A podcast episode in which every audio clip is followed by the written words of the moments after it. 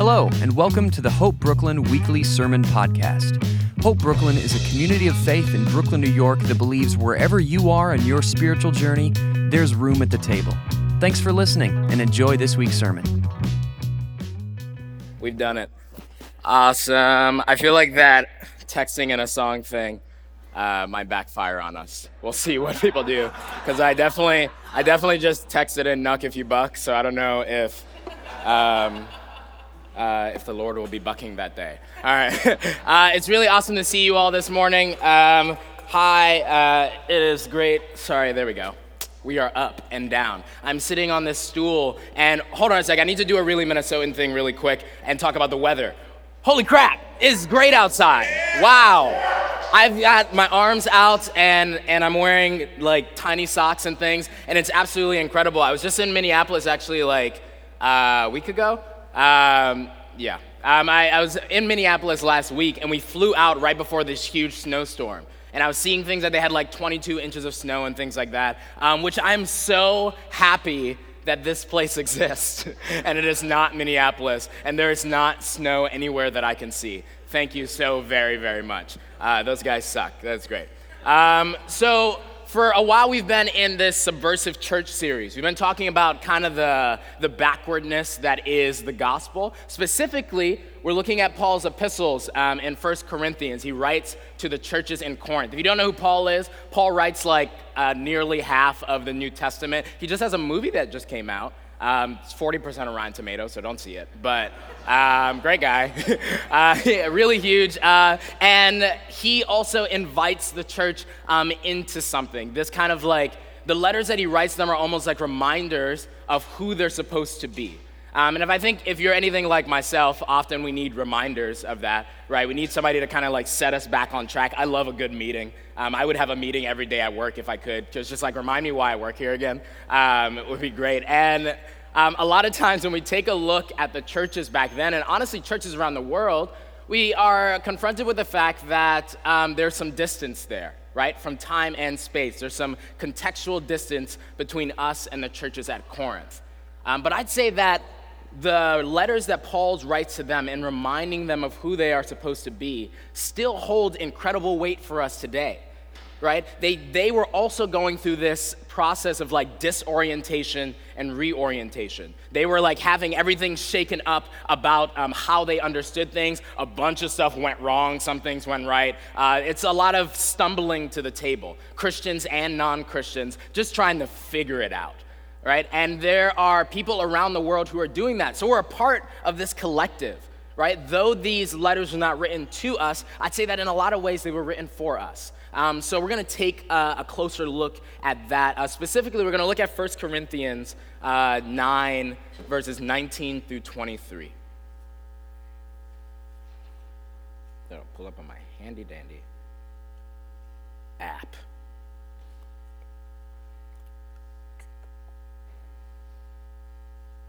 Though I am free and belong to no one, I've made myself a slave to everyone to win as many as possible.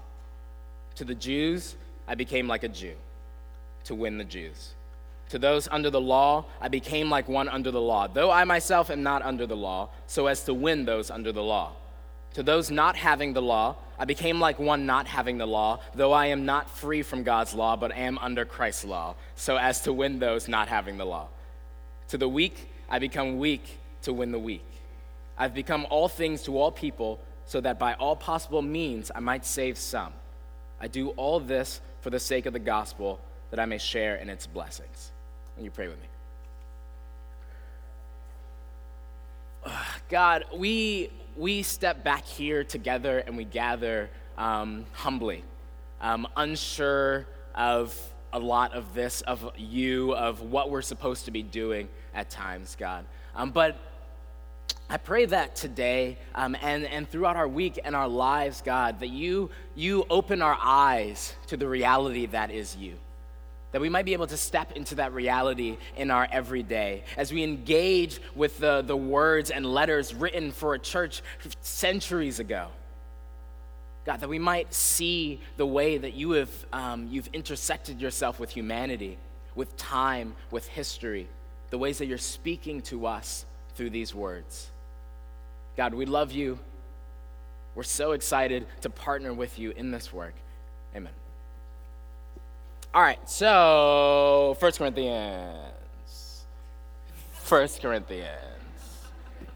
1 Corinthians. There we go. Awesome. Wonderful. That is proof of the Lord. Um, wonderful. So, so in taking a look at uh, taking a look at this, it's kind of obvious that this is about evangelism, right? He's talking about winning other people over. And personally, evangelism makes my stomach hurt.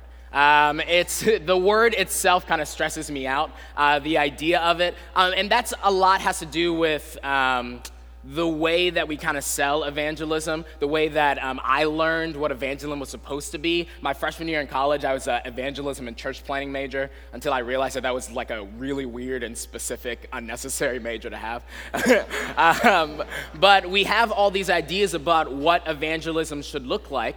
And I think that oftentimes we tend to shy away from it because of those thoughts. Our evangelism tends to look like th- one of three things either super awkward, really aggressive, or like, um, like grossly coercive, right? So it's, um, it's like you, you like go to your work and you're like, okay, I gotta share the gospel, I gotta share the gospel, all right, what are we gonna do? Um, have you, uh, you see the game last week, right? You saw the big game, right? It was big, good game, awesome. You know it's not a game though? your eternal soul. Um, you know, so it, get, it gets super weird, weird really fast, at least for me. um, or you've got people who are on the sidewalk or on the street or on the subway, a lot on the subway, apparently. Wow, New York. Just like screaming at you about God hates you so much because he loves you so much. What? Um, and people are trying to draw people closer. Um, and I myself have like a lot of guards when I uh, going into churches because every time that I talk to a Christian, I'm like afraid that they're trying to convert me. Me, already a Christian, I'm like, please don't, please don't, please don't. Um, and I think a lot of people kind of get these thoughts in their heads, and it's it's uh, it's a huge barrier to the way that we understand evangelism. But I think that Paul is inviting uh, Paul and Jesus, the gospel is inviting us into a new way of understanding evangelism and what that means, something that honestly is a little less ugly. Um, throughout this passage, he says the word win a lot. And that's, that's weird. It's uncomfortable. I don't like it. um, when I see the word win, I think of this kind of like I am uh, trying to succeed at something. This is my project that I'm going to get an A on. I'm going to win this game that is you right? And, and all that stuff has this kind of like ugly connotation to it. Um, but as we look through it and we actually look at the words, First Corinthians, there we go. Um, um, and we actually look at the, the wording of this, um, I, I, catch a few interesting uh, tidbits. One, we see to start off, though I am free and belong to no one, I've made myself a slave to everyone to win as many as possible. I make myself a slave to everyone to win as many as possible. There's a there's a, a service that's here. There's a sacrifice that it happens as Paul engages with this evangelism. It goes on, to the Jews I become like a Jew to win the Jews. To those under the law, I became like one under the law, though I myself am not under the law, so as to win those under the law. There is a, there's an affirmation, uh, a validation of identity that's happening here right? Paul meets people where they are at. Right, so Paul's, um, Paul's evangelism that we see is one, it's accommodating. Two, it's serving. You know, the winning is not an expectation of like response from them, um, but a, a hope of freedom for them. And it's also sacrificial. Paul relinquishes his identity. He limits his own power. Right before this, for like 22 verses, Paul goes on and on and on about it's just like, I am Paul the apostle. You know who I am, right? If I wanted to, I could ask you for money and that'd be all right. You'd probably give me money. right? I can do all these different things, but I'm not doing that. I'm not using the power that comes with my identity. I'm relinquishing all of that because honestly, it gets in the way of actually being in relationship with you and actually seeing you face to face. And the difference that I see between um, our idea of evangelism and Paul's is that ours starts at a place of difference rather than familiarity right? Our, our evangelism says this is who you should be, so how are we to get you there? Paul's evangelism says, Who are you? And how may I serve you? Right? Very, very, very different um, ideas, very different approaches to this. Paul recognizes that when you start with the human, it can lead to the divine. When you start with the people that are in front of you, their face, who they are in their entirety, it can lead them to the divine. Um, so, uh, back in Minneapolis, for about four years, um, I was a part of the poetry community there. Uh, when, I first, when I first started going there, the, the biggest thought in my mind was, oh my God, I'm a Christian going into this space. It's a bunch of non-Christians. Um, I don't really know how I'm going to like engage with this. I want to share the gospel. I want to I want to put it I'd like put it all up there. I want to like weave redemption and hope into all of my poems and prayers and my interactions with them. Right? I'm gonna save these degenerate poets. It's gonna be big. right? Um, and and this is the uh, the place that I went. I knew that I didn't want to do anything like over the top right? I wasn't gonna come in with a Bible and like slam people with it. Um, I wasn't going to like uh, scream at anyone or like try to like coerce them into this thing, right? Um, I I thought that I had a pretty healthy view of evangelism. It was just kind of like I'm gonna I'm gonna share the gospel and the things that I do, and you're uh, gonna be changed because that's what happens, right? Um, because that's just how it is supposed to work. Um, and after a few months, I realized that it wasn't working. that not only had I not talked to anyone about Jesus or the gospel or anything, but people just didn't care. Like they were, they, they didn't care at all. They didn't hate me for it, but they also just weren't interested. Um, and the thing that shook me uh, one day was when uh, one of my friends, uh, another poet in the community, he said, Joseph, all of your poems, you're telling us who you want us to be. We don't care. We want to know who you are. And that radically changed the way that I, I, was writing at the time, like the way that my poetry looked, um, but the way that I also saw myself in that space. And I realized in that um, is that I had isolated myself from the community by making them the other from the get go. Stepping in, I said, I'm a Christian and you are not. And I started at that place of difference. And when you, when you start at that place, I, I hindered myself from actually seeing them. And also, I hindered them from actually seeing me. I, I had this kind of like closed fisted approach to my Christian identity. Um, I, I, was holding on to it. And I think if we dig a little bit deeper into that, um, a lot of that is a fear response. Right? We hold so tightly onto these things because um, it, it holds on to the divide between us, right? There's no gray area for me to have to deal with.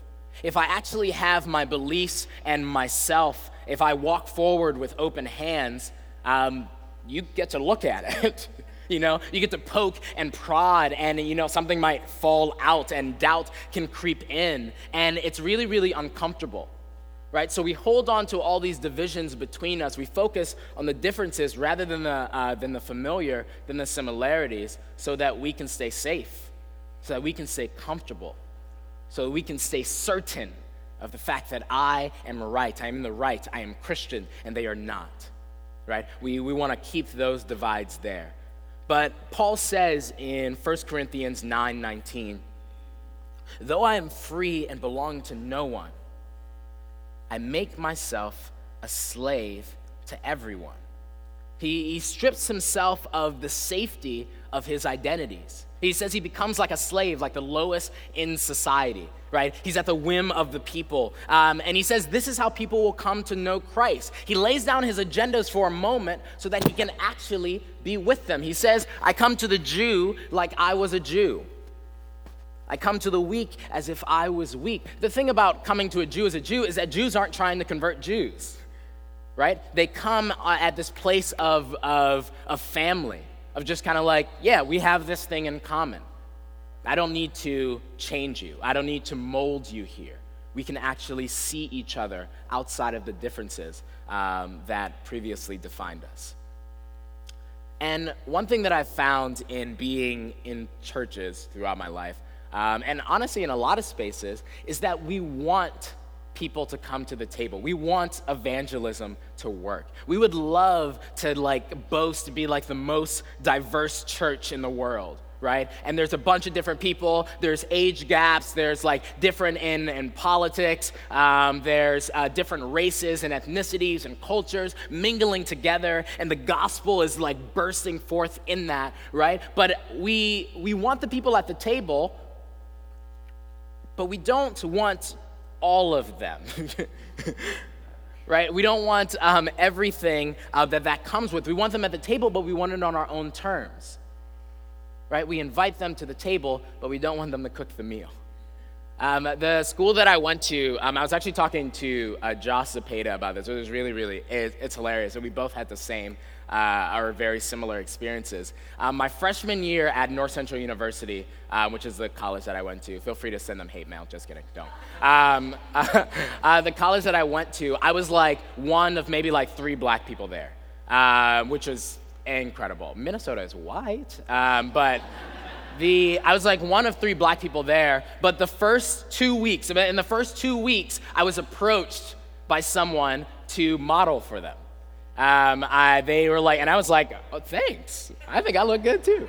Um, and they, uh, they pulled me aside and I, they bring me uh, to this like fake classroom so they can take pictures of us. And I look around and the other black people are there, the other two guys. Um, and then there's like um, a, a number of other races and things, which really didn't reflect the school itself. Um, but then they took us, they took pictures of us, and they like uh, plastered us on the internet. Um, and I was talking to Josh, and he had this, a similar experience, not the same experience at, at his college as well. And it was really interesting because by putting me on the front page, part of what they're saying, right, that's representation. They're saying, we want people like this here, right? You are welcome here. That's a, that's a message I can get down with. Um, but later down the line, when I started to challenge things the university was saying, when there were like actually some incredibly racist policies and things that were uh, uh, a part of the DNA of the thing, and I challenged those, they didn't want to hear it. They wanted me on the front page, but they didn't want all of me right? They, they didn't want me to challenge their, their notions of things. And I think that many times um, we get in the same place right? We want people to come over. We want people to come to church and come to brunch, but you know, come, um, you know, like how I want you to. don't be like too wild. like, don't question the pastor. Don't um, question my beliefs. Don't challenge the things that I say. Don't, honestly, don't. Don't be so different, right? Make this easy for me. That's a lot of the way that we approach um, not only non Christians, but people of all different uh, sects and identities. But if we are actually going to engage with people, it has to be with all of them, right? Because then if, if we're only interacting with part of them, then we're not seeing all of them right we are we're projecting this um, this evangelism that works on them we're projecting uh, this uh, the idea of them that's what we want I love the idea of having a diverse church, right? But don't bring the smelly food, right? I, I want you to come to my house, but maybe that's just a little bit too spicy.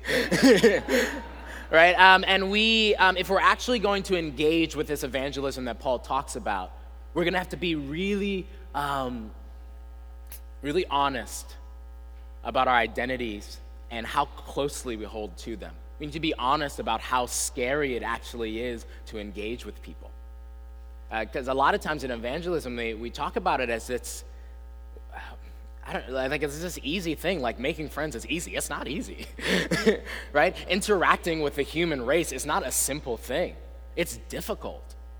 But Paul says it's worth it. Jesus says it's worth it. And um, Paul, I think, further shakes up our kind of like devotion to our identities in Galatians uh, 3:28.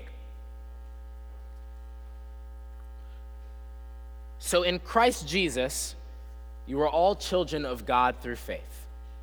For all of you were baptized into Christ, have clothed yourself with Christ.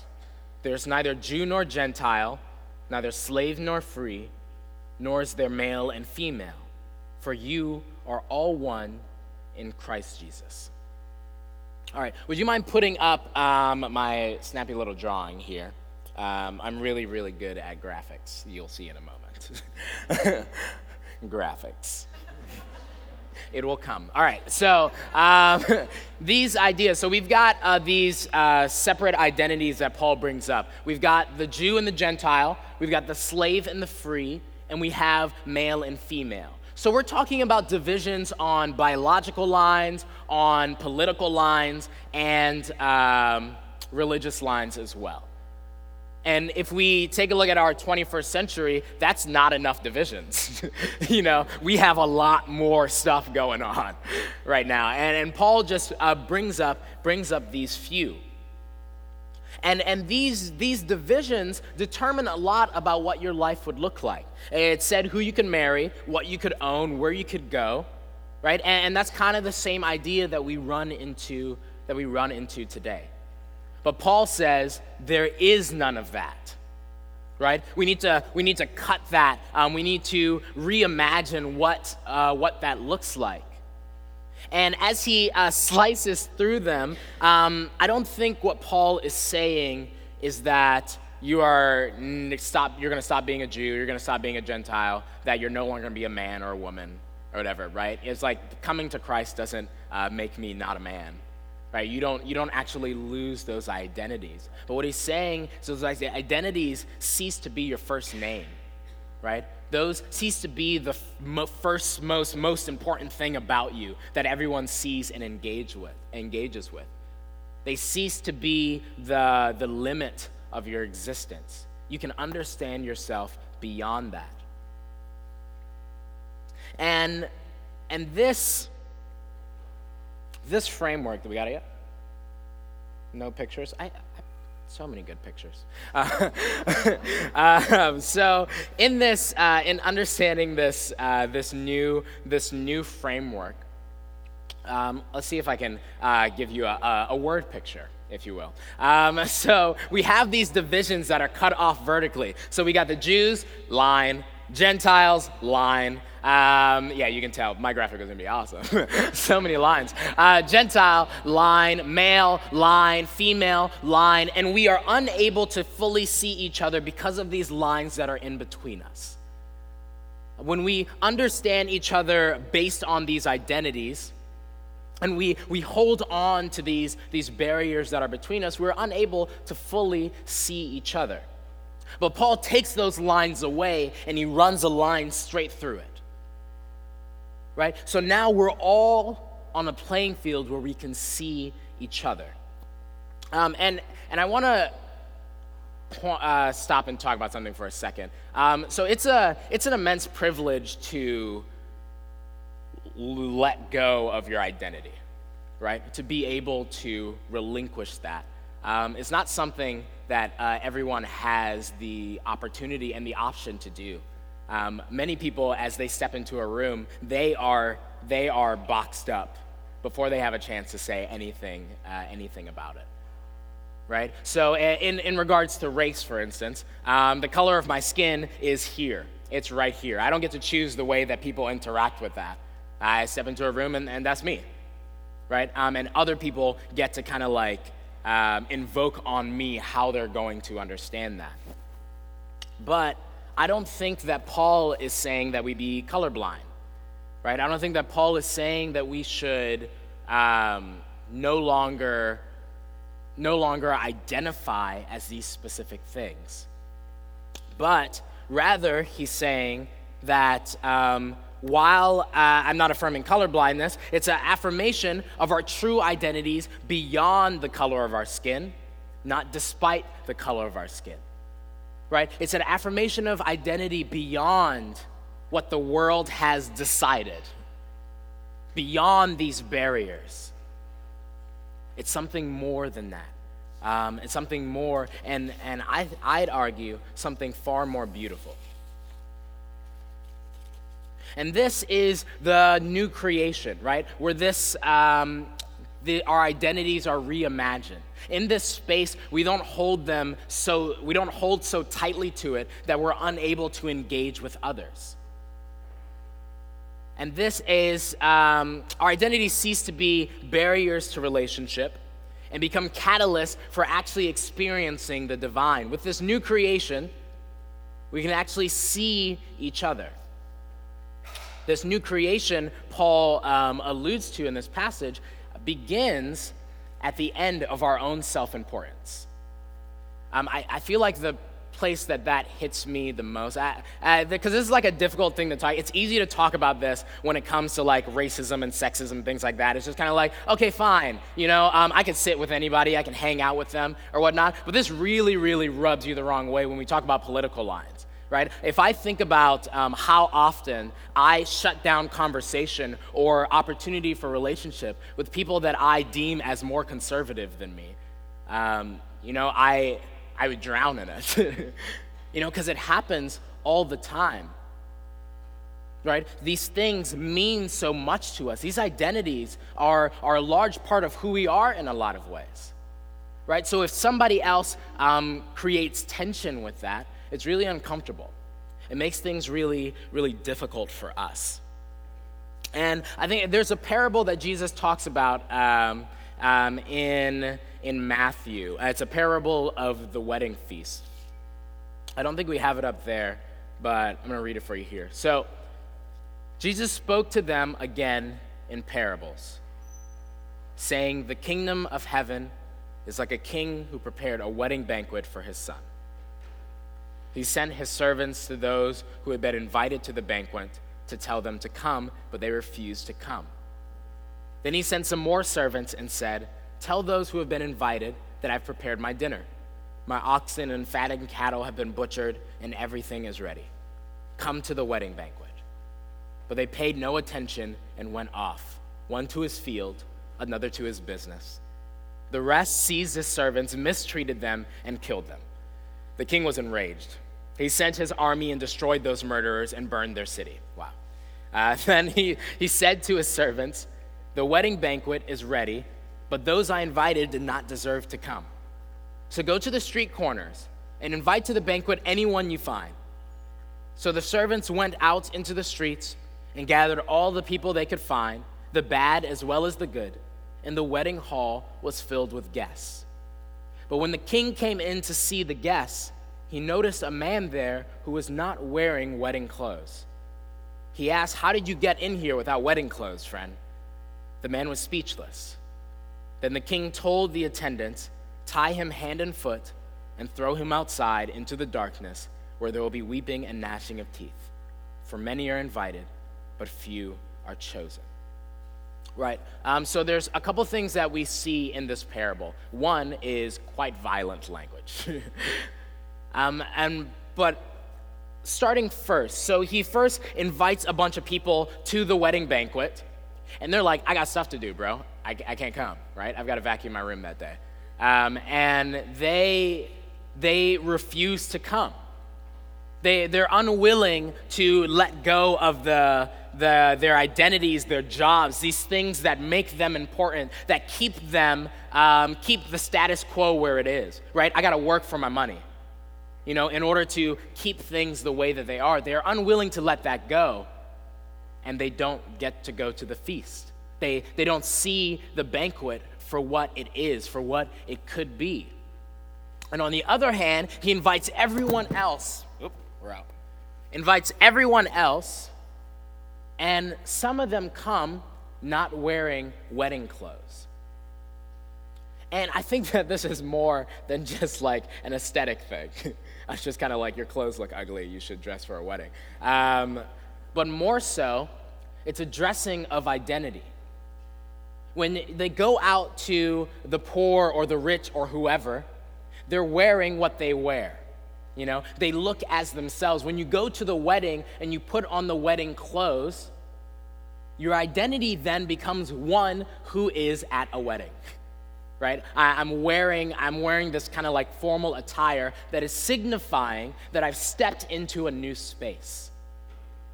So the people who are unwilling to put the wedding clothes on unwilling to step into that new creation, unwilling to let their identity, leave their identities behind at the door, were thrown out.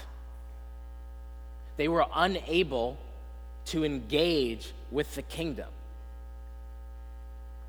There's something about the kingdom that asks for a shedding of our identity. And as we invite people into that, as we talk about evangelism, trying to draw people towards that kingdom, this thing that we say is so great, but we're unwilling to put on the wedding clothes. We're still holding on to our own identities. We're still othering people, making them the other, holding on to these divisions between us. We fail to see the kingdom.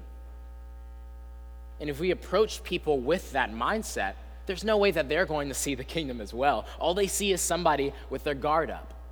Just like my friend, uh, my poet friend said, I see who you want me to be or who you think I should be, but I don't know who you are. You don't know who I am. Right? So in this in this new creation, we have to hold these identities a lot more a lot more loosely.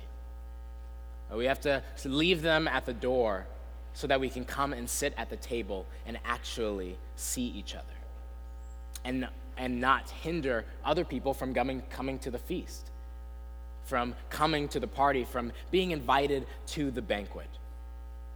And again, on this, um, watch my hands. This is my diagram. Um, so, in this in this new creation, right? We've got Jew and Gentile, we've got slave and free, we've got male and female, right? But rather than cutting through them, we cut between each of them. Right? So above here, we have Jew, Gentile, slave free, male, female. And then there's a line, ha ha! Wonderful. we did it. Cool. So we have these identities that we have above, and there are some below. The first thing I want you to note is that there are no longer divisions between us on either side. Right? Above, we are able to see each other fully and experience each other in all the messiness and scariness um, and challenge that that is.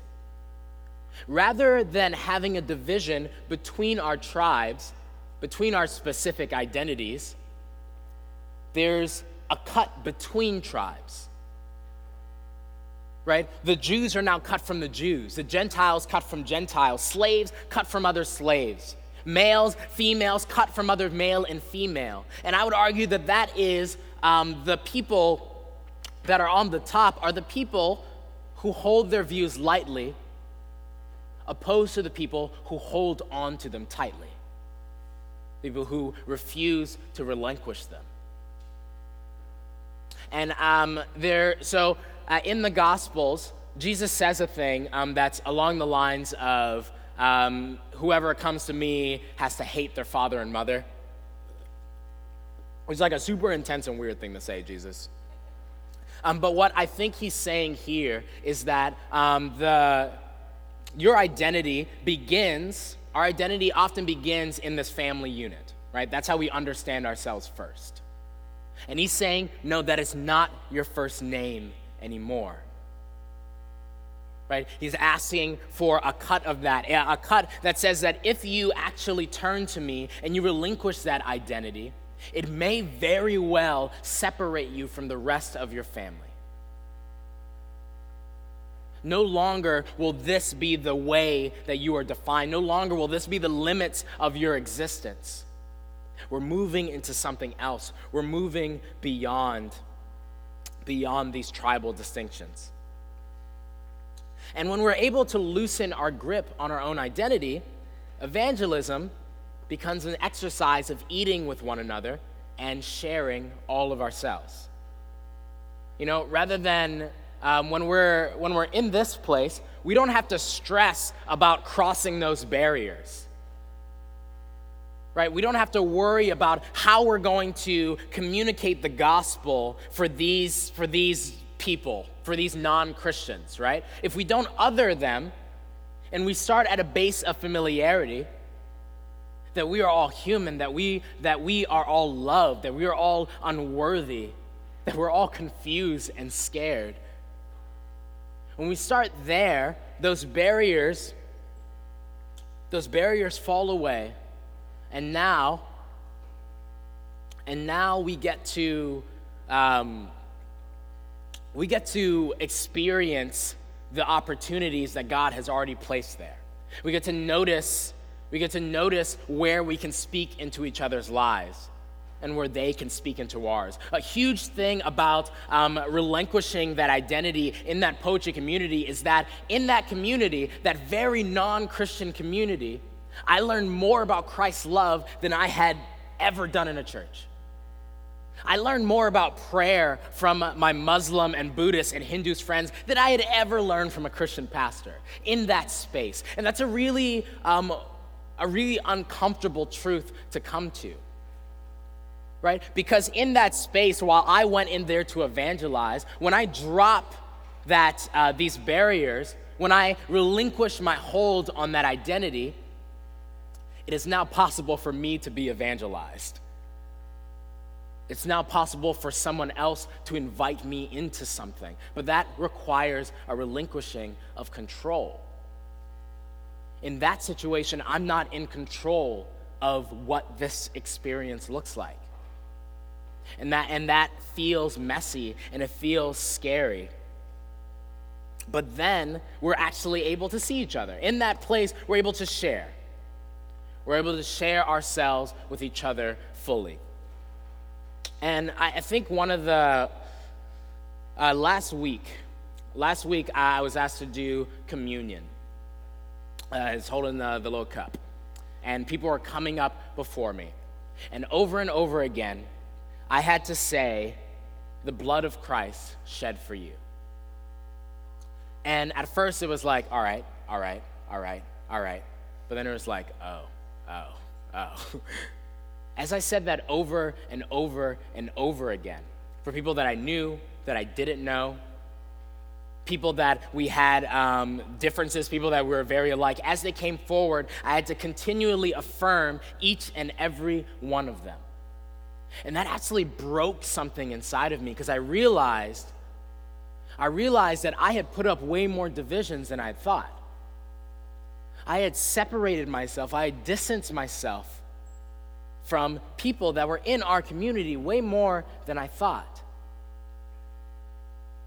As I was, as I was exposed in that moment, and Jesus is reminding me, and this person, and this person, and this person. I died for every single one of them. Right? That is the truth then that we get to move into in this new creation. This is the truth that can change our evangelism is not that I have the right answers and I'm now going to impart them on you. But we get to experience this freedom together. And when we do that, our own, um, our own limitations begin to fall apart. Our capacity for love and understanding begin to expand.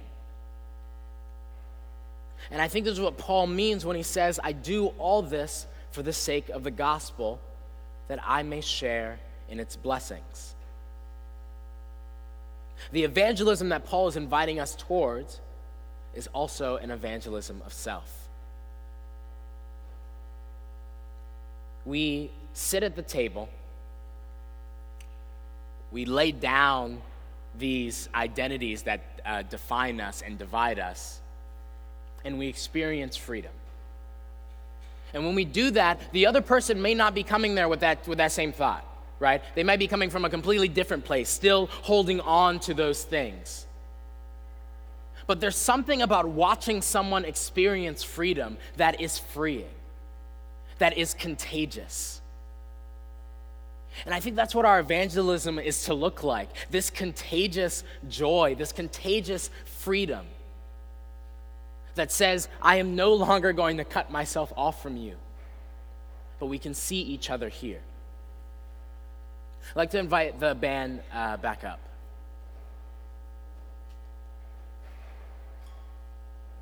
What the gospel does is strip us bare.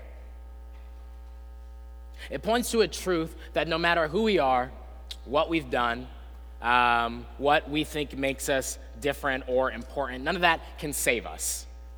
Uh, nothing we do deserves the love of Christ, yet He loves us anyways. And when we understand each other based on that truth, when we finally stop trying to control who is in and who is out, we come face to face with the divine. Friends, Jesus is not inviting us into an abandonment of self, into a striking away of all of our identities, of throwing them out the window, right? We're not all becoming the same. But he's inviting us to reimagine ourselves, to take another look at these divisions and see how they actually, rather than holding on to these identities, these identities have a hold on us. They hinder us, they trap us. They keep us from seeing each other and sometimes from seeing ourselves. And then, in that space, we can come face to face with the divine. You know, and there, there's so much danger in opening your hand. But if you if you loosen your grip, you might lose something, right? We serve a God that says, "Trust me." What will go will go. What will stay will stay. Trust me. There's a seat for you at this table. Just bring all of you. Just bring every single part of you. Don't be afraid. Or better yet, be afraid and come anyways. Because it is scary. And I think when we look at Jesus, when we look at his death on the cross, we see the ultimate shedding of identity. Jesus, the Son of God, says, Why have you forsaken me? There's these words of loss, of separation. The crucifix in itself was a, a way of execution that you were nothing. It took everything away from you. Whoever you were politically, whoever you were in class divides, all of it was gone. We don't care. Jesus goes through the ultimate loss of identity. And he invites us to identify with that. He says, Here, in this bare, naked, weak, scary place, you can meet me. I'll be here.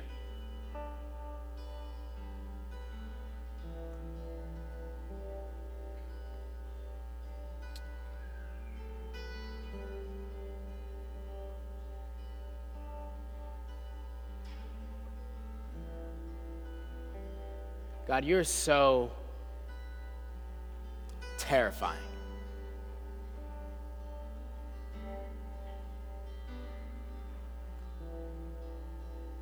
I'm so comfortable.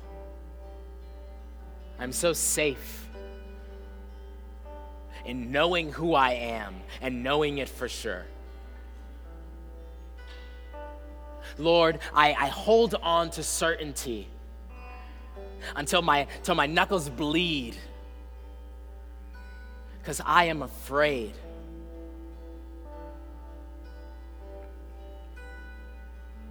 God, I pray that you that you compel us towards that place, towards that table where I can sit next to my brothers and sisters and first and foremost, identify that they are worth dying for. That I can come to a place where all the things that, uh, that separate us, that keep us apart, can fall away. Lord, I think that there's something incredible that you are doing. There is something wonderful that you're doing amongst your people, and I pray that we have the strength to engage with it. I pray that we have the, the audacity, the courage to be weak, to not have control, to be completely and fully ourselves right in front of you. To invite others also into that freedom. God, you are so good.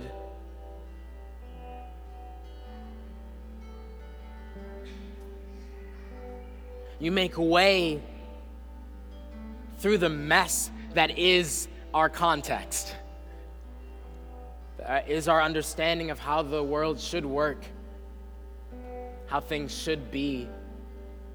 God, I pray that you continue to invade our hearts. I pray that you invade my heart.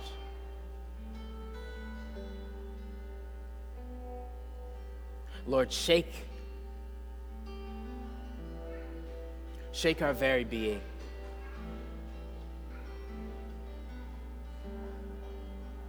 Leave nothing the same.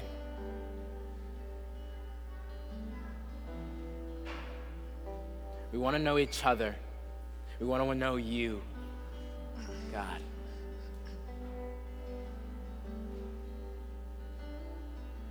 We just ask for the strength to go.